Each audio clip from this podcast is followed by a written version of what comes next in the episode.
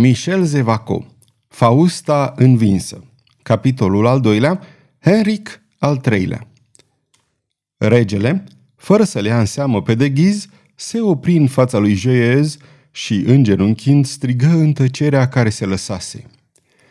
Iisuse, Doamne, m-ai chemat tocmai pe mine, un biet rege, ai cărui supuși l-au lovit, l-au părăsit, l-au alungat. Iată-mă, blândul meu Domn Iisus, și fiindcă ai binevoit să mă chemi în ajutor, lasă-mă să-ți șterg sângele neprețuit care-ți curge din răni. La aceste cuvinte, Henric al treilea se ridică, își scoase batista și începu să-l șteargă pe Joyeuse. Mulțimea își schimbă lesne simțămintele, văzându-l pe rege cum stă în genunchi dinaintea figurantului care îl întruchipa pe Isus, cu alte cuvinte, văzându-l cum se încorporează în procesiunea pariziană, oamenii izbucniră în aplauze furtunoase. Regele ridică brațele pentru a le impune tăcere. Să fie legați acești doi mizerabili, strigă el, arătând spre cei doi flagelatori înspăimântați. Să fie aruncați în temniță și apoi spânzurați fără amânare. Dar, sire, băigui Jeuz, majestatea voastră greșește. Nu sunt ei. Așa ne vom purta cu dușmanii lui Dumnezeu și ai bisericii, strigă Henric al III-lea. O imensă aclamație salută aceste cuvinte și, de data asta, strigătul de trăiască regele se ridică plin în slava cerului. Prin ochii lui Henric al III-lea trecu un fel de fulger, apoi se întoarse spre ducele de ghiz și spuse Vere, să mergem spre a aduce laude și a-L binecuvânta pe Dumnezeu pentru marea bucurie ce ne-a dat în ziua de azi. Și apoi vom asculta în palat, din gura domnilor consilieri municipali ai minunatului oraș Paris, plângerile pe care parizienii i-au însărcinat să ni le transmită. Și, întorcându-i spatele lui de ghiz, se îndreptă primul spre portalul central cu ușile larg deschise. O, răcni de ghiz în sinea lui, acest rege fantomă îndrăznește să mă înfrunte și să-și bată joc de mine și eu mai șovăiam. Porni împreună cu gentilomii săi și pătrunseră în biserica enormă, unde începu îndată liturgia prin care îi se aduceau mulțumiri lui Dumnezeu. Afară, mulțimea de parizieni, amestecați cu târgoveții din Châtelet, auzea din această liturghie ce putea să audă, adică ecourile imnurilor și binecuvântărilor care răzbăteau prin ușile deschise. Când liturghia se termină, Henric al III-lea, înconjurat de gărzi, ieși din biserică și se îndreptă spre palatul consilierilor, unde se oferise din partea orașului Șatere o ospitalitate, dacă nu regală, cel puțin îndestulătoare pentru un rege fără regat. Nu-i adresase lui de ghiz niciun cuvânt. În piața din fața bisericii, ducele se oprise, nesigur de ceea ce avea să facă, lăsându-se pradă furiei cel cuprinsese și întrebându-se dacă n-ar fi mai bine să se întoarcă pe dată la Paris. În acest moment, unul din gentilomii lui Henric al III-lea se apropie de el și după ce îl salută, îi spuse Domnule duce, regele, stăpânul meu, m-a însărcinat să vă spun că vă va primi mâine dimineață la ora 9, în audiență, la primărie, împreună cu magistrații și târgoveții care vă slujesc de escortă. Spuneți-i majestății sale, răspunse ducele, că îi mulțumesc pentru audiența pe care binevoiește să mi-o acorde și că voi veni la ora sorocită. După aceea, de ghiz și oamenii săi se îndreptară spre ospătăria la soarele de aur. Cardinalul, de ghiz și Mayen se duseră de la început acolo și nu se mai arătaseră la față de când procesiunea intrase în șatere. În momentul în care de ghiz și gentilomii săi intraseră în ospătărie, Moreve îl prinse de braț pe Mainville, care ședea lângă el și arătându-i un chip în mulțime, îi spuse pălind. Privește! Cine-i? întrebă Mainville nepăsător. Nu, nu el, zise Moreve trecându-și mâna pe frunte, dar mi s-a părut la început că este Pardaion. Ducele auzi aceste cuvinte și tresări. Unde-i? întrebă cu glas șoptit și răgușit. E mort, răspunse cineva de lângă el. De Ghiz, Mainville, Bussy Leclerc, Moreve se întoarseră într-o singură mișcare și o văzură pe ducesa de Montpensier care zâmbea. Ea îi făcu semnul de Ghiz să o urmeze. Drace, mormăi Busile Claire. Dacă e așa, înseamnă că n-a murit de mult. Ducele, tulburat, merse până la apartamentul care îi fusese destinat, tras de mână de sora lui. Frate, îi spuse aceasta când rămaseră singuri, ar trebui să încetezi de a-ți mai face griji în privința lui Pardaion. Ai spus că e mort? De unde știi? Știu de la aceea care le știe pe toate, care până acum nu s-a înșelat niciodată și nu ne-a înșelat niciodată. Fausta? întrebă ducele tresărind. Adineaori mi-a confirmat lucrul acesta. De ghiz căzu pe gânduri. Să se fi înșelat Bussy Leclerc? Fausta însă nu se înșeală niciodată. Fără îndoială, ea știa că Pardaion se afla în rândurile procesiunii. Fără îndoială, îi întinsese vreo capcană în care cavalerul căzuse chiar în noaptea trecută, după întâlnirea lui cu Leclerc. De ghiz își ascunse cu grijă bănuielile, dar oftatul adânc care îi scăpă îi dovedi surorii lui cât de ușurat se simțea aflând această veste. Să lăsăm asta," zise el. Puțin îmi pasă dacă aventurierul ăla e mort sau viu. Unde-i omul?" În șatere," răspunse calm ducesa. A venit odată cu procesiunea. Ești pregătit, frate?" Pregătit? Ce înțelegi prin aceasta?" întrebă ducele fremătând. Nu vreau să fiu amestecat în niciun fel în cele ce se vor întâmpla. Sunt pierdut dacă se află vreodată. Fii liniștit. Moartea regelui nu va fi decât unul dintre acele accidente pe care Dumnezeu le îngăduie uneori. Nimeni nu va ști. Jacques Clement însuși nu știe. Fii doar pregătit, frate. Când se va întâmpla accidentul? Marie de Montpensier își privi fratele și răspunse. Mâine. Așa de grabă? murmură ducele tresărind. Mâine, după audiență, Valoa se va duce la catedrală în pelerinaj, cu picioarele goale, o lumânare în mână și îmbrăcat cu un cămășoi de sac. E un legământ pe care trebuie să-l țină dacă se împacă cu Parisul. Or, mâine se va pecetlui împăcarea. Călugărul va merge alături de rege deoarece în asemenea procesiuni oricine se poate apropia de el. Îi va împlânta pumnalul în trup în fața catedralei. Între timp, vei aduna în afara zidurilor pe toți gentilomii ca și pe cei din ligă de care dispui. Restul te privește.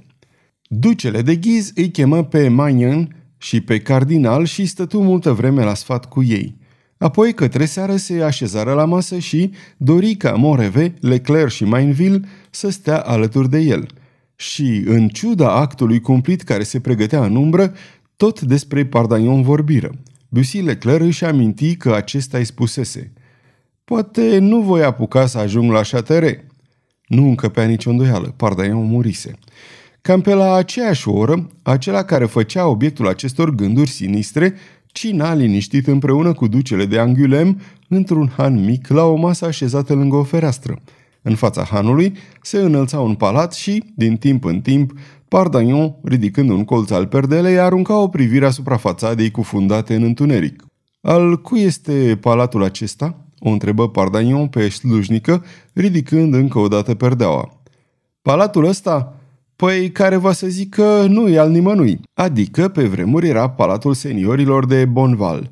Dar de când mă știu eu, și sunt 29 de ani de atunci, n-am văzut pe nimeni intrând înăuntru, nici ușa sau ferestrele deschizându-se. Da, șopti Pardagnon, dar în clipa asta în palat s-au adunat oameni și tare aș vrea să știu ce fac. Ce vrei să facă, dragă prietene?" bombăni ducele de Angulem, dacă nu să urzească vreo lovitură urâtă pentru că doar Fausta i-a adunat aici. E adevărat, am văzut cum tigroaica cea frumoasă și oamenii ei se strecurau în palat pe ușa dinspre grădină. Pardaion, zise tânărul duce suspinând, cât de departe suntem de... De Violeta, nu-i așa? Răbdare, prințule, răbdare! Nu există decât două ființe pe lume de la care putem afla în ce parte trebuie să ne îndreptăm. Fausta și Moreve. Îi urmărim. Nu ne mai scapă. Până la urmă, unul sau altul o să ne cadă în mână. În orice caz, situația noastră este mai puțin tragică decât când eram în viață.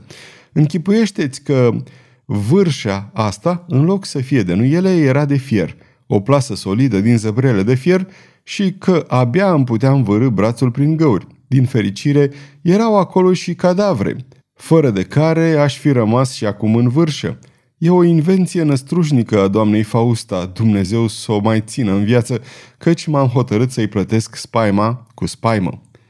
Tânărul duce se înfioră. Din spusele lui Pardaion își dădea seama prin ce trecuse cavalerul. Încercare hidoasă în urma căreia până și mințile cele mai solide pot să se piardă. Cavalerul nu slăbea din priviri ochiurile de geam rotunde și verzi ale ferestrei. Charles privea și el și, în bezna de pe ulicioară, desluși o umbră care venea spre ei. Știam eu că va veni și că va veni chiar aici, murmură Pardaion. Umbra se apropia de ușa cea mare a palatului. Era un bărbat înfășurat într-o mantie care îi acoperea chipul. Dar, fără îndoială, Pardagnon îl recunoscuse după statură și după mers, căci repetă. El e. Bărbatul nu izbi cu ciocănelul în ușe, ci bătu din palme. Îndată ușa cea mare se întredeschise și necunoscutul se strecură în palat. Cine-i?" întrebă Charles. Vei afla curând," zise Pardagnon. Când m-am trezit, știi, ședeam călare pe două grinzi. Una era vârâtă în apă și cealaltă pornea în diagonală să susțină podeaua sălii în care se afla borta pătrată, intrarea în vârșă. Dormisem. Cum? Habar n-am. Am văzut că afară era ziua. Lumina intra pe sub podeaua care era deasupra capului meu și astfel am văzut că eram în presura de grinzi care se îmbinau ca la podina unei schele. Drace, mi-am spus, n-am decât să săr din grindă în grindă până ajung afară. Și am vrut să mă cațăr pe grinda de alături, ajungând astfel mai aproape de deschizătura mare pe unde curgeau împreună și apa fluviului și lumina zilei. Abia atunci m-am izbit de zăbrelele de fier. Uitasem de vârșă. Atunci am cercetat această mașină de prins oameni și mi-am dat seama că eram pierdut. Într-adevăr, Vârșa era ca un puț făcut din zăbrele de fier care pornea chiar de sub podea și intra în apă. Am fost nevoit să abandonez ideea care îmi venise în a mă cățăra pe plasă din ochi în ochi pentru a ajunge să trec deasupra. Ideea inversă mi se păru mai bună, adică m-am agățat de ochiuri și am început să cobor, în speranța că voi putea trece pe dedesubt, intrând în apă. Ajuns la suprafața apei, am fost din nou izbit de cadavre. Înțelegând că îmi voi pierde mințile dacă nu ieșeam cât mai degrabă, m-am lăsat să alunec printre cadavre și atunci am priceput de ce cadavrele stăteau pe loc și de ce nu intrau în apă. Când apa mi-a ajuns până la umeri, am simțit cu picioarele că zăbrelele de fier se uneau din toate părțile în apă, alcătuind un fel de fund de butelcă. Cu niciun chip nu se putea ieși pe sus. Cu niciun chip nu se putea ieși pe jos. M-am cățărat de-a lungul ochiurilor de fier spre a mă feri de atingerea cadavrelor și, agățat la o oarecare înălțime, m-am oprit și mi-am dat seama cu groază de situația în care mă aflam. Eram sortit să mor cu încetul în acest puț de fier. E îngrozitor, spuse Charles cu tremurându-se. Întocmai, cum spui domnia ta, era îngrozitor așa încât, după câteva ceasuri, am luat hotărârea să mă cațăr până sus și să bat în podea până când mă va auzi careva, până când mor ucide de-a binele. Și cum a ieșit de acolo? Pardaion a început să râdă și spuse. Foarte simplu. Am ieșit împreună cu cadavrele. Desigur, nu era prea plăcut pentru Fausta să doarmă deasupra atâtor leșuri. Din pricina asta sau din altă pricină, sigur este că dacă morții erau prizonieri în vârșă, Fausta trebuia să se fi gândit a le da libertatea. Și cum să redai libertatea unor leșuri prizoniere? Pescuindu-le unul după altul? Nu, nu. Fausta este femeia care îi plac combinațiile simple. Pentru a elibera morții, cel mai simplu lucru era să-i lași să plece pe firul apei. Pardagnon început să râdă, apoi aruncă afară o privire neliniștită. Nu trebuie să scăpăm clipa când omul nostru o să iasă, zise el. Acum primește ultimele ordine ale frumoasei Fausta. Deci, cum îți spuneam, eram de mai multe ceasuri agățat de zăbrelele de fier, șezând într-o rână pe o grindă, când deodată aud deasupra mea un soi de scârțâit și în același timp, în cealaltă parte a zăbrelelor, văd un lucru pe care nu-l zărise încă, o funie. Și funia se urca în sus. Era trasă de sus. Ridicând ochii, am văzut că trecea printr-o gaură scobită în podea. Atunci, dintr-o privire, am urmărit funia de sus în jos și m-am liniștit pe loc. Într-adevăr, monseniore, funia ridica un pătrat din zăbrele, făcând astfel o deschizătură largă. În aceeași clipă am văzut cadavrele care o luaseră la vale, îmbulzindu-se de parcă s-ar fi grăbit să plece. După două minute plecaseră toate duse de fluviu. Pardaion dădu pe gât o cană mare de vin și adăugă. Am făcut și eu la fel ca ele. asta e tot. M-am aruncat în apă, am ajuns până la deschizătură notând zdravăn și m-am pomenit afară din vârșă. După două minute m-am urcat pe chei. O lungă tăcere urmă după aceste cuvinte. Charles se uită la tovarășul său cu un fel de spaimă. Cavalerul fluiera printre dinți și privea mai departe pe fereastră. E vremea să ieșim, zise el în sfârșit, și adresându-se slujnicei adăugă. Ia spune-mi frumoasă, prietenul meu și cu mine am vrea să luăm puțin în aer înainte de a ne culca. Cum facem la întoarcere? Vreau să zic, cum să intrăm în casă fără să batem la ușe, nici să trezim pe cineva? Păi, ă, intrați prin grajd, că o să-l las deschis. Și ajunși în curte, n-aveți decât să urcați scara de lemn care e acolo. Pardaion cunoștea de sigur împărțirea casei, întrucât aprobă din cap și urma de Charles, ieși pe ușa hanului, care se închise îndată în urma lor. În stradă, sau mai degrabă în ulicioara îngustă și întortocheată unde se aflau, Pardaion făcu vreo zece pași, apoi se opri în nișa unui zid. Să așteptăm aici, șopti el. Omul nostru va ieși în curând. Cine-i? întrebă Charles pentru a doua oară. Nu l-ai recunoscut? E călugărul, e Jacques Clement. E omul care în hanul la teascul de fier ședea lângă noi și trăgea cu urechea. Omul care a zis că te va răzbuna răzbunându-se. Da, pe Caterina de Medici. Adică ucigându-i fiul pe Henric al III-lea, zise cu răceală cavalerul. Pardaion, exclamă tânărul duce. Ăsta e un lucru îngrozitor. Cum? Te plângi? Gândește-te că tatăl domniei tale a fost aruncat în ghearele deznădejdii, împins în pragul nebuniei, adus la moarte de trei ființe care erau mama lui, Caterina, fratele lui, ducele d'Anjou, acum rege al Franței, și în sfârșit monseniorul duce de Ghiz. Vrei și cauți o pedapsă cumplită pentru rege?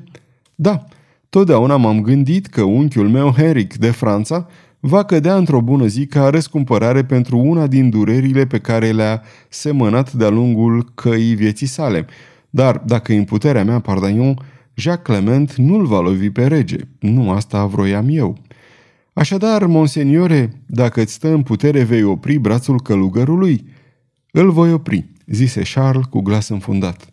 Pardaion clătină din cap. Haide, murmură el satisfăcut. De ghiz nu este încă rege al Franței. În acea clipă îl prinse de braț pe tânăr și îl strânse tare.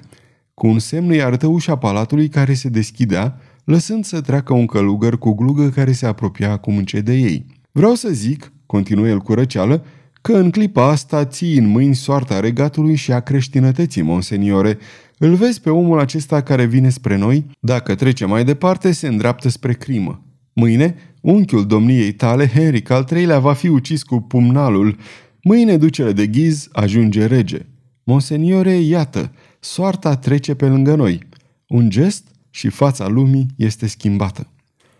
Călugărul ajunse în dreptul lor – Pardagnon se ghemui într-o adâncitură a zidului și își încrucișă brațele.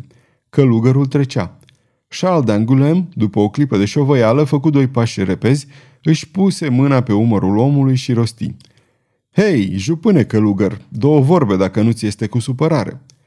Călugărul se opri, își înălță capul plecat și, cu mirarea disprețuitoare a omului care se știe protejat de omenire înaltă, zise Ce doriți de la mine?" Vreau să te rog a-mi acorda câteva clipe în care să stăm de vorbă. Dați-vă la o parte, spuse cu dojană în glas călugărul, căci în noaptea asta nu pot sta de vorbă decât cu Dumnezeu. Pardagnon, în acest moment, înainte repede și, cu cel mai vesel glas, strigă. Cum așa? Refuz să te odihnești o clipă alături de prieteni, jupâne Jacques Clement. Călugărul tresări. O bucurie adâncă îi descreți obrazul de fildeș și îi coloră fruntea întinse mâna. Cavalerul de Pardaion, zise el cu glasul schimbat. Și monseniorul duce de Angulem, zise Pardaion. Vino deci cu noi. Ce dracu, chiar și pe timp de procesiune. Un pahar de vin n-a înspăimântat niciodată un călugăr. Jacques Clement făcu semn că primește invitația și toți trei se îndreptară spre micul han închis, orb și mut la ceasul acesta. Dar, așa cum făgăduise slujnica, n-aveau decât să împingă ușa grajdului. Câteva clipe mai târziu, ședeau în jurul unei mese luminate de un opaiț care scotea fum. Pe masă se aflau câteva sticle cu un vin anumit, mult prețuit în toată țara. Pardagnon umplu trei pahare și îl goli pe al său dintr-o înghițitură. Jacques Clement duse paharul la gură și îl lăsă aproape plin. Totuși, ochii lui stinși erau însuflețiți de un fel de cordialitate voioasă. Vinul ăsta încălzește inima, zise el, dar inima mea crește mai tare în prezența unui prieten ca domnia ta, cavalere. Vrei să-ți spun drept? În viața mea tristă, în clipele mele de deznădejde, când mă simțeam singur pe lume, doar la domnia ta mă gândeam. Eu, care nu purtam în amintirile mele nici chipul unei mame, nici chipul unui tată, aveam simțământul că ai fost pentru mine ca un frate mai mare. Îți amintești de ziua când făceam flori de măcești din hârtie și când te-ai oprit lângă mine? Desigur, spuse Pardaion cu emoție în glas. M-ai încurajat. Apoi te-am văzut în ziua aceea cumplită când mi-ai arătat mormântul mamei mele și din ziua aceea chipul domniei tale mi s-a întipărit în inimă. Jacques Clement se cutremură, îl prinse pe Pardaion de mână și adăugă cu glas grav. În noaptea asta, care fără îndoială este ultima din viața mea, atât de aproape de ceasul când o faptă cumplită se va săvârși, ce stranie întâlnire! Dumnezeu a vrut să-mi dea o ultimă bucurie, scoțându-mi-l în cale pe singurul om din lume care înseamnă pentru mine toată familia inimii mele. Pardaion, inima mea vrea cu străjnicie nenorocirea acelora care mi-au ucis mama. Da, n-ai cunoscut-o niciodată, zise Pardaion, dus pe gânduri. Cine știe dacă nu tocmai de aici vine dragostea cu care îi păstrezi amintirea? Știu ce vrei să spui, mormâi călugărul pălind la față. Îți spun că am primit spovedania uneia dintre femeile bătrânei Caterina. Îți spun că am aflat totul despre viața mamei mele și crimele ei. Alice n-a fost criminală, spuse grav cavalerul. A fost doar nefericită. Nu-i așa?" strigă călugărul radios. Desigur, bătrâna medicii a fost singura vinovată, iar viața mamei domniei tale, martiră a unei dragoste strânsă ca într-un clește în alternativa de a fi disprețuită de bărbatul pe care îl adora sau de a-l ucide pe acest bărbat, viața ei deci n-a fost decât o admirabilă apărare.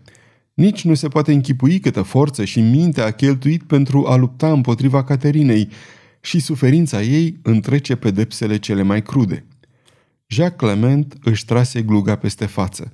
Îl auzeau cum plânge, stăpânându-și hohotele. Pardaion, spuse el după câteva minute, îți înțeleg gândul. Nu vrei să-i spui fiului cum a fost mama, dar nici nu vrei să minți. Nici o femeie de pe lume n-a meritat mai multă milă decât Alice de Lux, spuse Pardaion. Jacques Clement se ridică și își lăsă iarăși gluga pe umeri. Cavalere, spuse el cu glas mohorât, mă readuci la realitatea cumplită. Mâine, mama mea va fi răzbunată. Mâine, bătrâna Caterina va cunoaște disperarea fără margini. Deci vrei să-l ucizi pe regele Franței. Este o taină între mine, Dumnezeu și doi dintre îngerii lui, spuse Jacques Clement. Da, cavalere, mâine îl voi ucide pe regele Franței. Mâine vei fi răzbunat de răul pe care ți l-a făcut Caterina. Mâine și domnia ta, fiul lui Carol al IX-lea, vei fi răzbunat de răul pe care Caterina și Henric l-au făcut tatălui domniei tale. Călugărul rămase câteva clipe pe gânduri. Apoi, cum făcea o mișcare ca pentru a se retrage, Pardaion zise – Fiindcă ai făcut un lucru atât de mare încredințându-ne această taină, spune-ne și cum înțelegi să treci la fapte. Fie, zise călugărul după ce chipzuie o clipă. Nu văd de ce v-aș ascunde amănuntele tocmai domniilor voastre. Deci mâine, la ora nouă, va lua, îl va primi pe ducele de ghiz în audiență la primărie. După audiență, trebuie să se ducă la catedrală. Știu că regele va fi prevenit că un duhovnic trebuie să se apropie de el ca să-i înmâneze indulgența de plină pentru păcatele sale.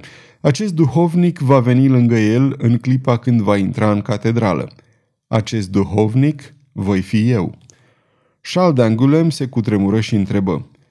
Vei merge deci în urma regelui în timpul procesiunii? Nu, răspunse călugărul. Îl voi aștepta la ușa catedralei. Numai atunci mă voi apropia de el și când va cădea în genunchi, atunci să priviți cu luarea minte. Va lua, va cădea în genunchi și nu se va mai ridica niciodată. Jacques Clement își plecă fruntea, apoi cu glas înfundat repetă. Adio, rugați-vă pentru mine. Și se îndreptă spre ușă. Charles se ridică iute pentru a se năpusti asupra lui, dar Pardaion îl opri cu o mână și în clipa când călugărul deschidea ușa zise Jacques Clement, vreau să-ți cer un serviciu. Călugărul se opri locului, tresări, se întoarse repede și cu fața inundată de bucurie strigă. Într-adevăr, voi avea fericirea să vă pot fi de folos înainte de a muri? Ai vorbit de un serviciu, cavalere!" Unul mare, răspunse Pardagnon cu o simplitate care avea în ea ceva solemn. Iată despre ce este vorba. Am nevoie ca Henric al III-lea să mai trăiască o bucată de vreme. Îți cer viața lui Henric de Valois, regele Franței. Ai nevoie ca Valois să mai trăiască o bucată de vreme? Băigui Jacques Clement alb la față. Da, viața mea este legată de viața acestui rege pe care vrei să-l omori. Și pentru că Dumnezeu, zici, a vrut să se întâmple întâlnirea noastră din seara asta, îți spun, Clement, îți cer să mă lași să trăiesc lăsându-l să trăiască pe Valoa, regele Franței. Blestemată fie clipa în care te-am întâlnit, răgni Jacques Clement. Tremură din tot trupul. Dinții clănțăneau, își pironea asupra lui Pardagnon ochii holbați. Și dacă Pardagnon ar fi putut să audă gândurile, iată ce ar fi auzit. Viața regelui? Asta îmi cere el. Păi atunci, îngerul, îngerul dragostei mă așteaptă la miezul nopții. Îmi voi căpăta răsplata pe lumea asta și dragostea ei și Pardaiu îmi cere să renunț la asta, la dragostea Mariei. Pe când lui Jacques Clement îi treceau prin minte asemenea gânduri, sună de miezul nopții în marea tăcere a orașului adormit. La prima bătaie, călugărul își îndreptă trupul, tremurând ca de friguri. La a șasea bătaie, își împreună mâinile și șopti. Fieți milă, Pardaiu! Pardaiu asista uimit la o dramă pe care nu o putea înțelege. Răsună și a 12-a bătaie. Atunci se așternu o tăcere îndelungată. Călugărul se prăbuși în genunchi, își plecă fruntea și șopti. Regele Franței va trăi. O, oh, mamă, fac asta pentru cavalerul de Pardaion. Cred, zise Pardaion, că acest călugăr a înfăptuit un act eroic. Sfârșitul capitolului al doilea.